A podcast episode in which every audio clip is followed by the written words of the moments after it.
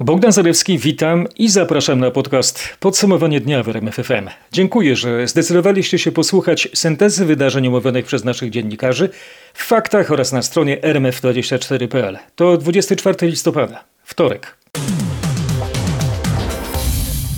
Oto najważniejsze wydarzenia, kluczowe sprawy oraz istotne wypowiedzi.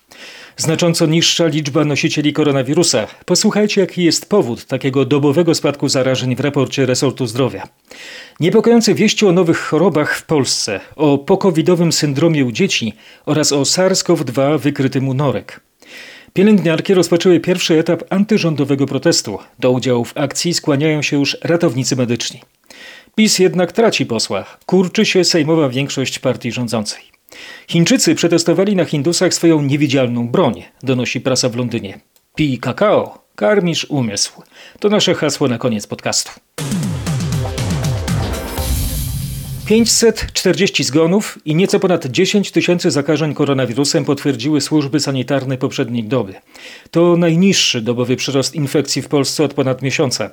Komentarze do danych służb sanitarnych zebrał nasz reporter Michał Dobrowicz. Niemal co trzeci test na koronawirusa poprzedniej doby dał wynik dodatni. W całej Polsce wykonano ponad 33 tysiące badań. Możliwości laboratoriów formalnie są trzy razy większe. Tak niską liczbę testów resort zdrowia tłumaczy mniejszą liczbą zleceń na badania. To z kolei według rzecznika ministerstwa Wojciecha Andrusiewicza efekt tego, że coraz mniej osób z objawami typowymi dla COVID-19 zgłasza się do lekarzy. To nie jest tak, że my na dziś możemy powiedzieć z całą pewnością, że te zakażenia na stałe już tam spadły poniżej 20 tysięcy. Ale weźmy też pod uwagę, że 10 tysięcy to nadal jest duża liczba. Rzecznik resortu dodaje, że przez mniejszą liczbę badań powiększyła się pula wolnych testów antygenowych. W najbliższych tygodniach mają być one przekazane do lekarzy podstawowej opieki zdrowotnej, aby można było przetestować nimi także osoby z objawami innymi niż te typowe dla COVID-19. W ciągu dwóch tygodni pielęgniarki w całym kraju będą wchodzić w spory zbiorowe z pracodawcami. To jest pierwszy etap protestu przeciwko fatalnym warunkom pracy podczas pandemii. Jeśli to nie przyniesie skutku, nie wykluczają strajku generalnego. Protest pielęgniarek zamierzają wesprzeć też ratownicy medyczni. Więcej na ten temat Paweł Balinowski. Do przyszpitalnych oddziałów związków zawodowych pielęgniarek w całej Polsce trafiły dziś wzory sporów zbiorowych. W nich m.in. żądania poprawy warunków pracy i bezpieczeństwa pielęgniarek, jak również zatrudnienia dodatkowego personelu. Nie brakuje bowiem sytuacji, gdy pielęgniarki na oddziałach również covidowych mają pod swoją opieką nawet kilkudziesięciu pacjentów. Spór dotyczy też dodatków za walkę z koronawirusem. Pielęgniarki cały czas nie zobaczyły tych pieniędzy. Strajk generalny, a więc odejście od łóżek pacjentów nadal jest odległy, ale jeśli nie będzie porozumienia z pracodawcami i z rządem, który trzyma fundusze, może do niego dojść nawet na początku przyszłego roku. Siły z pielęgniarkami chcą też połączyć ratownicy medyczni. Rozmowy na ten temat najpewniej w najbliższy piątek. Coraz więcej dzieci z poważnymi powikłaniami pokowidowymi trafia do szpitali, alarmują lekarze. Chodzi o zespół PIMS-TS, Syndrom, który wywołuje choroby serca, nawet zawały u dzieci. Tylko w ciągu ostatniego tygodnia 10 małych pacjentów trafiło do Uniwersyteckiego Szpitala Dziecięcego w Krakowie Prokocimiu. Co wiadomo o tej nowej chorobie? Marek Wiosło. Lekarze cały czas poznają mechanizmy działania choroby, ale z zebranych danych wynika, że może ona przypominać chorobę Kawasakiego. Objawy zaczynają występować po kilku tygodniach od przejścia koronawirusa. Wszyscy rodzice muszą się mieć na baczności bez względu na wiek dziecka, alarmuje dr Przemko Kwinta z Dziecięcego Szpitala Uniwersyteckiego w Krakowie. Dzieci na COVID jako COVID chorują bardzo łagodnie. Dopiero właśnie po tych kilku tygodniach te dzieci zaczynają wysoko gorączkować. Gorączka trwa dłużej niż 3 dni biegunka, wymioty, wysypki skórne, nastrzyknięcie spojówek, malinowy język. Część pacjentów ma problemy z nerkami czy wątrobą, rzadziej występują też problemy psychiatryczne. Takich pacjentów cały czas przybywa. Niestety, najczęściej przebieg choroby jest bardzo poważny. Niektórzy z pacjentów wymagają podłączenia do respiratora. Komisja Europejska zatwierdzi w środę kontrakt na dostawy do Unii do 160 milionów dawek szczepionek opracowanych przez amerykańską firmę biotechnologiczną, poinformowała szefowa komisji Ursula von der Leyen. W podcaście z Brukseli Katarzyna Szymańska-Borginą. To już szósty kontrakt podpisany przez Komisję Europejską z firmami farmaceutycznymi, które pracują nad szczepionkami. Kraje Unii będą miały dostęp do tych szczepionek w tym samym czasie po tej samej cenie, a liczba dawek będzie proporcjonalna do liczby mieszkańców. Szczepionka opracowana opracowana przez amerykańską firmę Moderna ma mieć niemal 95% skuteczności. Pierwsze szczepionki mają pojawić się na rynku na początku przyszłego roku po zatwierdzeniu przez Europejską Agencję Leków i Komisję Europejską. Znowu przypadek pomaga nauce. Uzyskanie maksymalnej 90% skuteczności szczepionki z Oxfordu jest wynikiem ludzkiego błędu. Ujawnił to brytyjskim mediom wiceprezes firmy AstraZeneca, która od miesięcy już produkuje cenny preparat. Ten przypadek zrelacjonuje z Londynu Bogdan Frymorgan. Pracownicy laboratorium błędnie skalibrowali dawki, wstrzykując ochotnikom połowę szczepionki, a po miesiącu pełną dozę. Gdy uczeni zorientowali się, że daje to 90% skuteczność, postanowili kontynuować testy, mimo że standardowo przewidziano dwie identyczne dawki podawane w odstępach czterech tygodni, ale ten system doprowadził do zaledwie 62% ochrony przed zakażeniem koronawirusem. Dr Mene Pangalos nazywa to szczęśliwym zbiegiem okoliczności, który, jak podkreślają komentatorzy, był zwykłym błędem, a te lubią pomagać człowiekowi i nauce. To niestety nie przypadek. Naukowcy z Gdańska potwierdzili zakażenie SARS-CoV-2 u norek hodowlanych. Jest to pierwszy taki przypadek stwierdzony w Polsce u jakichkolwiek zwierząt hodowlanych. Prowadzone są pogłębione badania genetyczne, które pozwolą na określenie prawdopodobnego pochodzenia koronawirusa. Kuba Kaługa o tej niepokojącej diagnozie. Dr Maciej Grzybek z Zakładu Parazytologii Tropikalnej Gdańskiego Uniwersytetu Medycznego i dr Łukasz Rąbalski z Zakładu Szczepionek Rekombinowanych Uniwersytetu Gdańskiego razem z weterynarzami zbadali 91 norek. Pobierano im wymazy z gardła. Badania molekularne potwierdziły zakażenie u 8 osobników. Jest y, to kluczowe, aby rozpoznać gatunki zwierząt, które mogą brać udział w rozprzestrzenianiu się i w cyklu życiowym wirusa SARS-CoV-2. Jak mówi dr Maciej Grzybek, bardzo istotne jest poznanie czynników ekologicznych, które sprzyjają występowaniu czy rozwojowi SARS-CoV-2 u zwierząt. Pomoże to w przyszłości przewidywać możliwe ogniska chorób.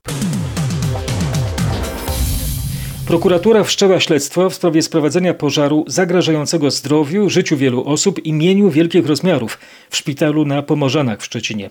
W poniedziałek śmierć poniósł jeden z pacjentów, a kilka godzin później drugi, dzielący z nim salę.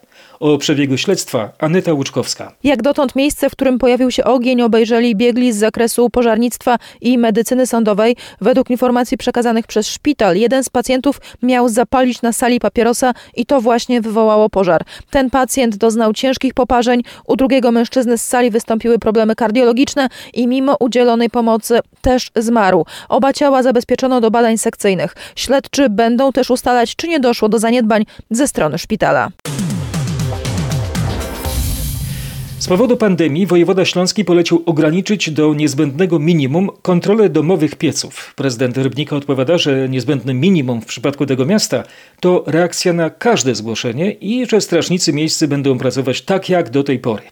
Anna Krupaczek dopytywała, co konkretnie oznacza polecenie wojewody. Precyzyjnych wytycznych, kiedy kontrolować piece, nie ma. Jest ogólna wskazówka. W przypadku ewidentnego i nagminnego łamania przepisów ochrony środowiska. Mówi Alina Kucharzewska, rzeczniczka wojewody śląskiego. Tymczasem liczba kontroli domowych palenisk spadła nawet bez polecenia wojewody. Powód to zakażenia lub kwarantanna strażników miejskich. W ubiegłym roku w Rybniku było blisko 1400 kontroli, w tym zaledwie około pół tysiąca. Na szczęście jakość powietrza poprawia się, zmniejsza zmniejsza się liczba dni z przekroczeniem norm. W ubiegłym roku, w 2019, mieliśmy aż 89 dni z przekroczeniem. W tym roku do tej pory takich dni było około 30. Rzeczniczka Rybnickiego Magistratu Agnieszka Skupień podkreśla, że między innymi wymiana pieców i zmiana nawyków mieszkańców przynoszą efekt. Rząd ma w środę opublikować najnowsze rozporządzenie covidowe. W nim m.in. znajdzie się przepis o zamknięciu hoteli czy pensjonatów, ale także zakazie krótkoterminowego najmu mieszkań czy pokojów. Mimo początkowego chaosu w rządzie otwarte pozostaną stoki narciarskie. Mają one działać w reżimie sanitarnym. Patryk Michalski o tym, kto w praktyce będzie mógł szusować. Wszyscy ci, którzy mieszkają blisko stoków i zdecydują się na kilkugodzinny wypad, a nie dłuższy wypoczynek. W ciągu dnia zdążą dojechać do kurortu, poszusować i wrócić. Ewentualnie ci, którzy mogą liczyć na nocleg u rodziny, bo korzystanie z jakiejkolwiek bazy noclegowej w kurortach będzie będzie zakazane. Według opublikowanych wytycznych na stokach wymagane będą odstępy między klientami, wyznaczone zostaną tunele dojścia czy punkty dla narciarzy. Zasady nie będą aż tak rygorystyczne dla bliskich nam osób, bo w jednej gondoli miejsca obok siebie będą mogli zajmować ci, którzy razem mieszkają. Nie będziemy musieli się również izolować od osób, z którymi podróżujemy na stok.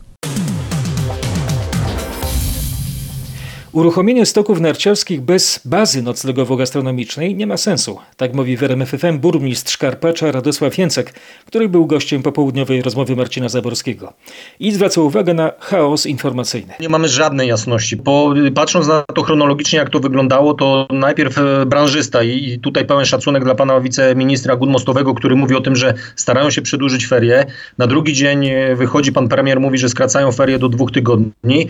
E, jednocześnie informuje, że branża branża gastronomiczna i e, hotelowa będzie zamknięta do 27 grudnia, a potem wychodzi pan e, wicepremier Gowin i informuje, że w okresie ferii, a mówimy już o okresie od 4 stycznia do 18 stycznia, e, skoro branża gastronomiczna i hotelowa będą zamknięte, to stoki narciarskie też.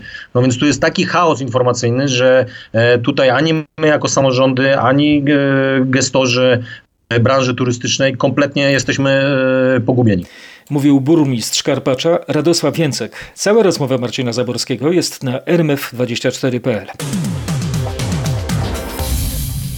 Alpejskie stacje narciarskie we Francji przygotowują specjalne punkty testowania pracowników i turystów na COVID-19. Ma to zapobiec tworzeniu się ognisk epidemii po ich spodziewanym otwarciu w przyszłym miesiącu. W większości stacji narciarskich we francuskich Alpach przygotowywane są również budynki, w których pracownicy, jeżeli zostanie wykryte u nich zakażenie koronawirusem, będą odbywać kwarantannę, by nie zarażać turystów. Nie jest jeszcze jasne, w jaki sposób władze lokalne będą skłaniać samych amatorów szusowania do poddawania się testom na COVID-19, ale wiadomo już, że poza stokami wszyscy będą musieli nosić maseczki, bary i restauracje pozostaną prawdopodobnie zamknięte, choć będzie można kupować posiłki na wynos. Wszyscy polscy skoczkowie oraz sztab kadry z negatywnymi wynikami testów na obecność koronawirusa.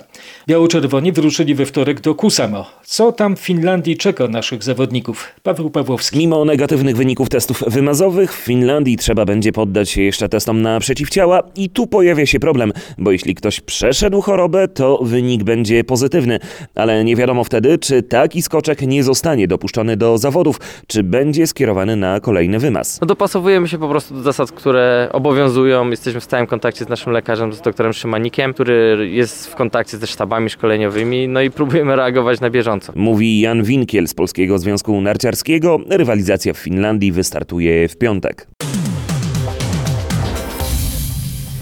Śląska gmina Lędziny z poważnymi kłopotami finansowymi. Już w grudniu w miejskiej kasie może zabraknąć pieniędzy na wypłatę wynagrodzeń dla pracowników wszystkich spółek i instytucji powiązanych z gminą.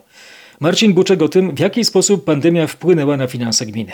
Mniejsze były m.in. podatkowe wpływy do budżetu. Nie udało się także sprzedać działki za kilka milionów złotych. Konieczny stał się za to ponad 5-milionowy kredyt i teraz trzeba go spłacić i to do końca grudnia. Gmina stanęła zatem przed alternatywą albo spłata kredytu w terminie, albo wypłata pensji dla pracowników. To drugie rozwiązanie oznacza, że w przyszłym roku trzeba byłoby też spłacać kredytowo odsetki. Szansą na rozwiązanie problemu jest emisja obligacji za 4,5 miliona złotych. To proponuje burmistrz. Niestety na takie rozwiązanie nie zgadza się z kolei Rada Miasta. Nawet 250 tysięcy nieoprocentowanej pożyczki mogą uzyskać mali i średni przedsiębiorcy ze Szczecina. W czasie kryzysu kredyty oferuje Szczeciński Fundusz Pożyczkowy. To jeden z rodzajów samorządowego wsparcia dla lokalnego biznesu, który traci podczas kolejnego lockdownu.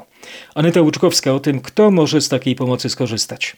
To mikro, mali i średni przedsiębiorcy, którzy działalność mają zarejestrowaną w Szczecinie. Jest szereg wskazań, na jaki cel może być wykorzystana pożyczka z lokalnego funduszu. To na przykład spłata innych zobowiązań i kredytów zwłaszcza, że jak mówi Dariusz Sadowski z Urzędu Miasta w Szczecinie, samorząd na pożyczkach nie zarabia. Taka finansowa pomoc udzielana jest z oprocentowaniem 0% bez żadnych dodatkowych kosztów. Można też ubiegać się o odroczenie, a nawet umorzenie zaległych podatków. Do końca roku czynsz w lokalach komunalnych wynosi dla przedsiębiorców złotówkę za metr kwadratowy powierzchni. W nadchodzących tygodniach łatwiej będzie wynegocjować zniżkę przy zakupie mieszkania. Deweloperzy i banki kredytujące zakup robią się bardziej skłonni do ustępstw. Michał Zieliński z redakcji ekonomicznej RMFFM wyjaśni skąd się bierze ta skłonność. Końcówka roku to czas, kiedy można jeszcze poprawić roczny wynik. W tym czasie szefowie pozwalają więc sprzedawcom mieszkań i kredytów zgadzać się na ustępstwa, byle pod umowami znalazły się podpisy nowych klientów. Wyniki roczne są kluczowe z punktu widzenia udziałowców zarówno firm deweloperskich, jak i banku. Dlatego szefostwu szczególnie zależy na tym, aby pochwalić się jak najlepszą sprzedażą. Analityk HR Investment Bartosz Turek dodaje, że nie można liczyć na znaczące upusty, ale nawet wytargowanie 100 zł na metrze kwadratowym u dewelopera i nieznacznej obniżki marży czy mniejszej opłaty w banku przy tak poważnym zakupie oznaczać będzie łączne oszczędności w ciągu lat, warte na przykład tyle co wyposażenie łazienki. Prawie 30 milionów złotych wygrała kasjerka CBA z mężem, obstawiając na platformie hazardowej w internecie pieniądze, które wyprowadziła z funduszu biura, dowiedział się reporter RMFFM. W sądzie jest już akt oskarżenia wobec Katarzyny i Dariusza G., którzy mają odpowiadać za przywłaszczenie 9 milionów 230 tysięcy złotych z kasy CBA. Krzysztof Zasada przynosi tę informację. Co stało się z wygraną? Nieoficjalnie dowiedziałem się, że małżeństwo te potężne pieniądze przegrało. Z ustaleń śledczych wynika, że cywilna pracowniczka CBA wynosiła pieniądze należące do tej służby specjalnej partiami od 2017 do 2019 roku. Wraz ze swym mężem lokowała je na platformę internetową dla uczestników gier hazardowych. Tam dokonywali zakładów i wyliczony zysk wyniósł co najmniej 29 milionów 200 tysięcy złotych. W związku z utratą tej kwoty prokuratura w ramach nowych przepisów o konfiskacie rozszerzonej zajęła na kontach Bukmachera pieniądze, które zniknęły z CBA. Jeśli sąd potwierdzi winę podejrzanych, ponad 9 milionów wróci do kasy biura. Proces w tej sprawie rozpoczyna się 23 grudnia. Państwowa Komisja do Spraw Pedofilii zbiera zgłoszenia przypadków molestowania małoletnich i zatajania takich przestępstw. To pierwsze działanie komisji po czterech miesiącach od zaprzysiężenia i półtora roku po zapowiedzi jej powołania.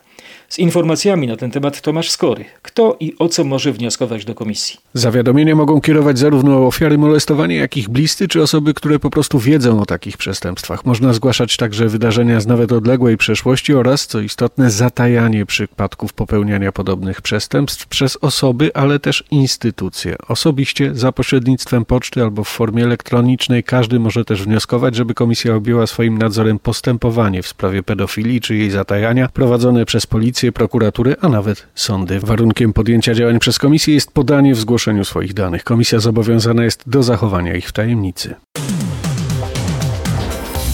Poseł Lech Kołakowski odszedł jednak z Prawa i Sprawiedliwości. Zostaje posłem niezrzeszonym Sejmu Rzeczypospolitej. Polityk swoją decyzję pierwszy raz ogłosił w połowie miesiąca na naszej antenie. Jednak po spotkaniu z prezesem Jarosławem Kaczyńskim, o które zabiegał od wielu miesięcy, zawahał się i stwierdził, że to sprawa otwarta. Ostateczna decyzja jednak zapadła. Oficjalnie poseł nie godził się na piątkę dla zwierząt i zapowiedzi kolejnych odsłon tych projektów. Nieoficjalnie wiadomo, że chodzi również o odebranie mu władzy w regionie. Sejmowa większość Zjednoczonej Prawicy jest minimalna. Po wyborach klub miał 235 posłów. Niedawno do NBP odszedł Adam Lipiński, a na jego miejsce nie został zaprzysiężony następca. Po odejściu Lecha Kołakowskiego chwilowo partia rządząca będzie miała 233 głosy, a więc tylko 3 głosy przewagi. Nie rozumiem histerii PSL, mówi w porannej rozmowie w RMFFM Paweł Kukiz. Chodzi o czwartkowe głosowanie, w którym Kukizowcy poparli uchwałę Prawa i Sprawiedliwości dotyczącą wetowania unijnego budżetu. Z Polskim Stronnictwem Ludowym zawarliśmy porozumienie na realizację postulatów y, programowych, wyborczych, czyli takich jak zmiana ordynacji wyborczej, referenda, y, ustawa antykorupcyjna, y, niski ZUS, emerytura wolna od podatku, czy ten cały pakt opieki zdrowotnej. Spraw dotyczących Unii Europejskiej tam nie było. Podkreśla Paweł Kukiz. Całą rozmowę Roberta Mazurka z łatwością znajdziecie na rmf24.pl. W USA oficjalnie rusza proces przejmowania władzy przez prezydenta elekta. Emily Murphy, szefowa General Services Administration, oficjalnie informuje o tym w piśmie do Joe Bidena. O kolejnym kroku na drodze do zmiany prezydenta z Waszyngtonu Paweł Żuchowski. Po tym jak w Michigan, gdzie Trump kwestionował wynik wyborów, zatwierdzono zwycięstwo Joe Bidena, Emily Murphy, szefowa GSA, wystosowała pismo do Joe Bidena, w którym napisała, że nie widzi już przeszkód, by rozpocząć proces przekazywania władzy nowej administracji. Choć Trump zapowiada dalszą walkę, jak to określa, z oszustwem wyborczym, nie podając przy tym mocnych dowodów, ruszyła machina proceduralna w Waszyngtonie. Transition Team, zespół przejmujący władzę, ma już nie mieć kłopotów z dostępem do wszelkich informacji potrzebnych nowej administracji, tak by 20 stycznia po zaprzysiężeniu Joe Biden wraz ze swoimi współpracownikami mógł rozpocząć pracę. Słuchajcie regularnie podcastu Pawła Żuchowskiego na RMFON. Nazywa się Ameryka z bliska. A teraz wracamy do Londynu, ale już nie po to, by mówić o koronawirusie. Oto ponoć koronny dowód chińskich eksperymentów militarnych. Brytyjskie media donoszą o nowej broni Chińczyków. Według dziennika The Daily Mail miała ona zostać użyta w sierpniu w Kaszmirze na granicy z Indiami. Sensacyjne doniesienia przytoczy Bogdan Fermorgan. Chińskie wojska miały użyć przeciwko indyjskim żołnierzom broni mikrofalowej. Fale elektromagnetyczne o wysokiej częstotliwości prawie jednocześnie wywołały u nich gwałtowne wymioty i wzrost temperatury ciała. Obezwładnieni niewidzialnymi impulsami, żołnierze opuścili swe pozycje w regionie Himalajów bez oddania jednego strzału. Według doniesień władze wojskowe w Delhi nie ujawniły tego incydentu, uznając go za porażkę. Teraz zaprzeczają, jakoby do niego doszło. Od dawna w mediach pojawiały się informacje o istnieniu takiej broni na wyposażeniu chińskiej armii, a jeśli te informacje okażą się prawdziwe, byłby to pierwszy przypadek jej użycia na polu walki. Zostawmy teatr wojenny. Oto teatralna scena tradycyjna, choć przecież nie do końca, w erze koronawirusa. Już 5 grudnia startuje kolejna edycja krakowskiego festiwalu teatralnego Boska Komedia. Mimo pandemii spektakle grane będą na żywo, ale bez publiczności. Czeka nas wiele premier. Zachęca Bartosz Szydłowski, dyrektor artystycznej popularnej imprezy. Na platformie e, Kraków Play 23 spektakle, 8 premier. Także będzie to w sumie bogaty program, a jeszcze w dodatku Boska TV, czyli taki dodatkowy format, który uruchomiliśmy i w związku z tym w sumie to będzie chyba około 54 wydarzeń takich on online'owych, dlatego że to będą też dyskusje, rozmowy z, z artystami, czy z Dorotą Segdą, z Wojciechem Malajkatem, z Janem Anglertem. Rozpoczynamy od y, prapremiery światowej. Michał Zadara w, realizuje Olgi Tokarczuk Biegunów. I w ogóle no, Olga Tokarczuk jest w jakimś sensie naszym patronem, dlatego że y, takim idiomem, myślą przewodnią jest y, czuły narrator, czyli, czyli, czyli inspirujemy się mową noblowską y, Olgi Tokarczuk, który jest mnóstwo wspaniałych myśli, przesłań, które właściwie w jakimś sensie myślę, że polski teatr cały czas realizuje, będąc po stronie tej rzeczywistości skomplikowanej, nie poddającej się supremacji sił fizycznych, ekonomicznych, takim odzyskiwaniem rzeczy, które tracimy w rzeczywistości, które odzyskujemy jakby w przestrzeni, w przestrzeni sztuki, w przestrzeni sceny. Część rzeczy będzie streamowanych, czyli mamy na przykład spektakl streamowany z Teatru Powszechnego, ten, który e, gramy w, w, na otwarcie festiwalu Bieguni Michała Zadary. Będzie streamowany spektakl z Teatru Słowackiego, premiera Czarka Tomaszewskiego, Krakowiacy Górale. Będzie stream bezpośredni z Powrotu do Rem, z Łaźni e, w reżyserii Katarzyny Kalwat, to jest koprodukcja z Teatrem Nowym z Warszawy, ale będą też tak zwane spektakle rejestracyjne, bo, bo, bo, bo nie byliśmy przekonani, czy wszystkie się uda nam zestreamować. Czyli będzie po prostu spektakl dobrze zarejestrowany, zmontowany, pokazywany na festiwalu. Będą spektakle streamowane też z Teatru Ludowego, właśnie z Łaźni, to już kilka nawet, więc będą i takie formy, i takie formy.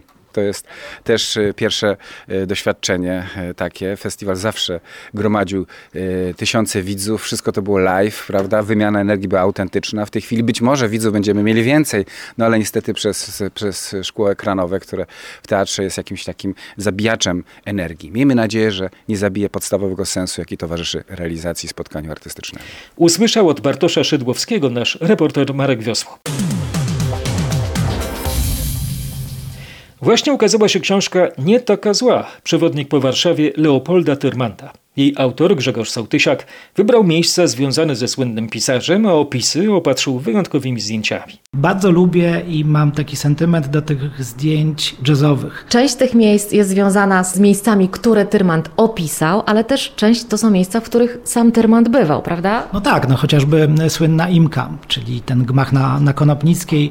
On występuje i w opowiadaniach Tyrmanda, on występuje w dzienniku 54 roku, no i oczywiście on jest integralną częścią życiorysu Tyrmanda. Tam także był e, jeden z pierwszych koncertów jazzowych, który prowadził Leopold Tyrmand jeszcze w latach 40. Więc mamy tutaj pewną zabawę z czytelnikiem. Cała rozmowa Katarzyny Sobiechowskiej-Szuchty jest w podcaście Pozwól na słowo na RMFON. Jak skłonić bociany do zajmowania przeniesionych gniazd? Wystarczy wybielić je wapnem sadowniczym. Eksperyment Polskiego Towarzystwa Ochrony Ptaków pokazał, że to zwiększa atrakcyjność gniazda o 20%, twierdzi ornitolog Adam Zbyryt. W momencie, kiedy przenosimy takie gniazda, nawet na odległość powyżej 100 metrów, to znacznie zwiększamy ich powtórne zasiedlenie. Dlaczego to działa? Otóż oszukujemy w pewien sposób bociany, pokazujemy im, że to gniazdo zostało zajęte przez inną parę, że jest już jej właściciel. Jest to taka informacja, że znalazły się w terytorium przy gnieździe e, jakiejś e, silnej pary, więc warto takie gniazdo przejąć, a ponieważ to jest duży wydatek czasowy i energetyczny, budowa takiego gniazda, to w momencie, kiedy nie ma alokatorów, decydują się chętniej na zasiedlenie takiego, takiego gniazda, co właśnie podnosi skuteczność takich metod e, ochrony tego gatunku. Z jednym z autorów eksperymentu rozmawiał nasz reporter Piotr Bułakowski. Taki ornitolog to trochę jak bociani deweloper.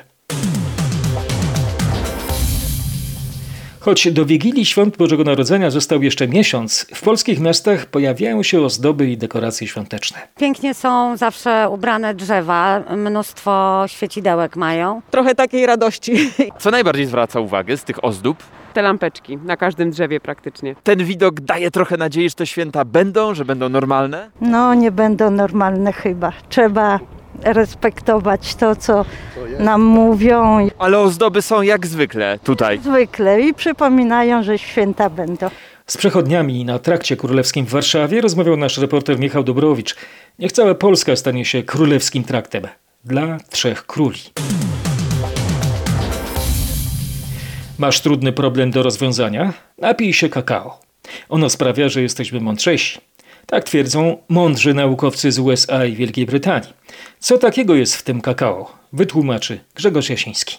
Efekt wiąże się z aktywnością tzw. Tak flawanoli, substancji o działaniu przeciwutleniającym i przeciwzapalnym, które poprawiają krążenie krwi także w mózgu. O korzystnym działaniu flawanoli obficie występujących w wielu owocach i warzywach wiemy od dawna. Tym razem naukowcom po raz pierwszy udało się potwierdzić, że wpływają na nasze zdolności poznawcze. Kilkanaście badanych osób po wypiciu kakao było w stanie nawet o 11% szybciej rozwiązywać testy. Autorzy pracy podkreślają, że zrozumienie korzystnego wpływu flawanoli z różnych różnych źródeł, nie tylko na układ krążenia, ale też na nasze zdolności koncentracji i wykonywania zadań umysłowych, powinno pomóc nam w wyborze właściwej diety. Nie musimy sięgać po kakao, mogą być jabłka. Naukowo rzecz ujmując, to podcast Grzegorza Jasińskiego na RMFON. Grzegorz udowadnia, że nawet jabłko w dłonie da się ująć naukowo. Zrobię sobie filiżankę tego aromatycznego napoju i będę tak mądry jak chiński mnich. Napiszę potem księgę Tao Kakao. Do usłyszenia. Bogdan Zalewski.